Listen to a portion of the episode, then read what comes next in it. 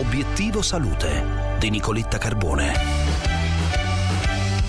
Diabete di tipo 1, novità dalla ricerca, all'ospedale Niguarda di Milano si sperimenterà il trapianto di isole pancreatiche incapsulate. Questo progetto di ricerca sperimentale punta ad allargare l'applicabilità del trapianto a molte più persone, evitando il ricorso alle terapie antirigetto.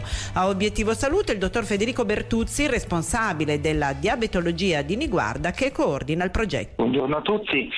Il progetto di ricerca Niguarda ha lo scopo di rendere più sicuro il trapianto di isole pancreatiche che oggi è, propo- è, proposto ad un selezionato gruppo di pazienti con diabete mellito di tipo 1. In breve questo progetto vuole proteggere gli aggregati, degli aggregati di cellule che producono oggi l'insulina, le cellule beta, con delle particolari capsule che evitino quindi la distruzione da parte del sistema immunitario. Questo è un progetto che coinvolge l'Università di Perugia, il professor Calafiore che ha prodotto le capsule, il professor Ricodi di Miami che ha, ci ha contribuito alla definizione del progetto e dentro un anno spero di potervi dare i risultati di questo studio.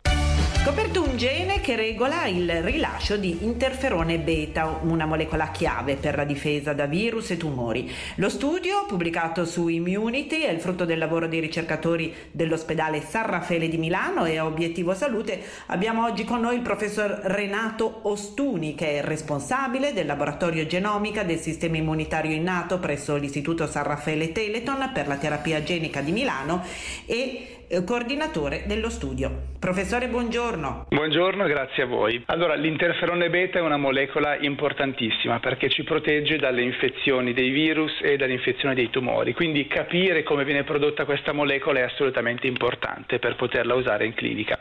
Ecco, in questo articolo abbiamo scoperto un interruttore molecolare, questa proteina che si chiama MEF2A, senza la quale le nostre cellule non sono in grado di produrre interferone beta e quindi di attivarsi correttamente. Un'implicazione importante dello studio è che abbiamo scoperto anche che MEF2A, quindi questo stesso meccanismo, è bloccato dalle cellule tumorali che invece vogliono nascondersi rispetto all'attività del sistema immunitario.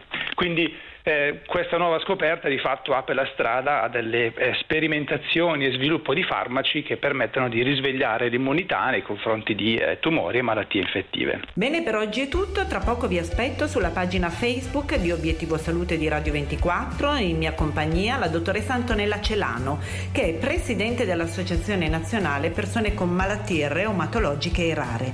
Vi aspetto, non mancate, una buona giornata da Nicoletta.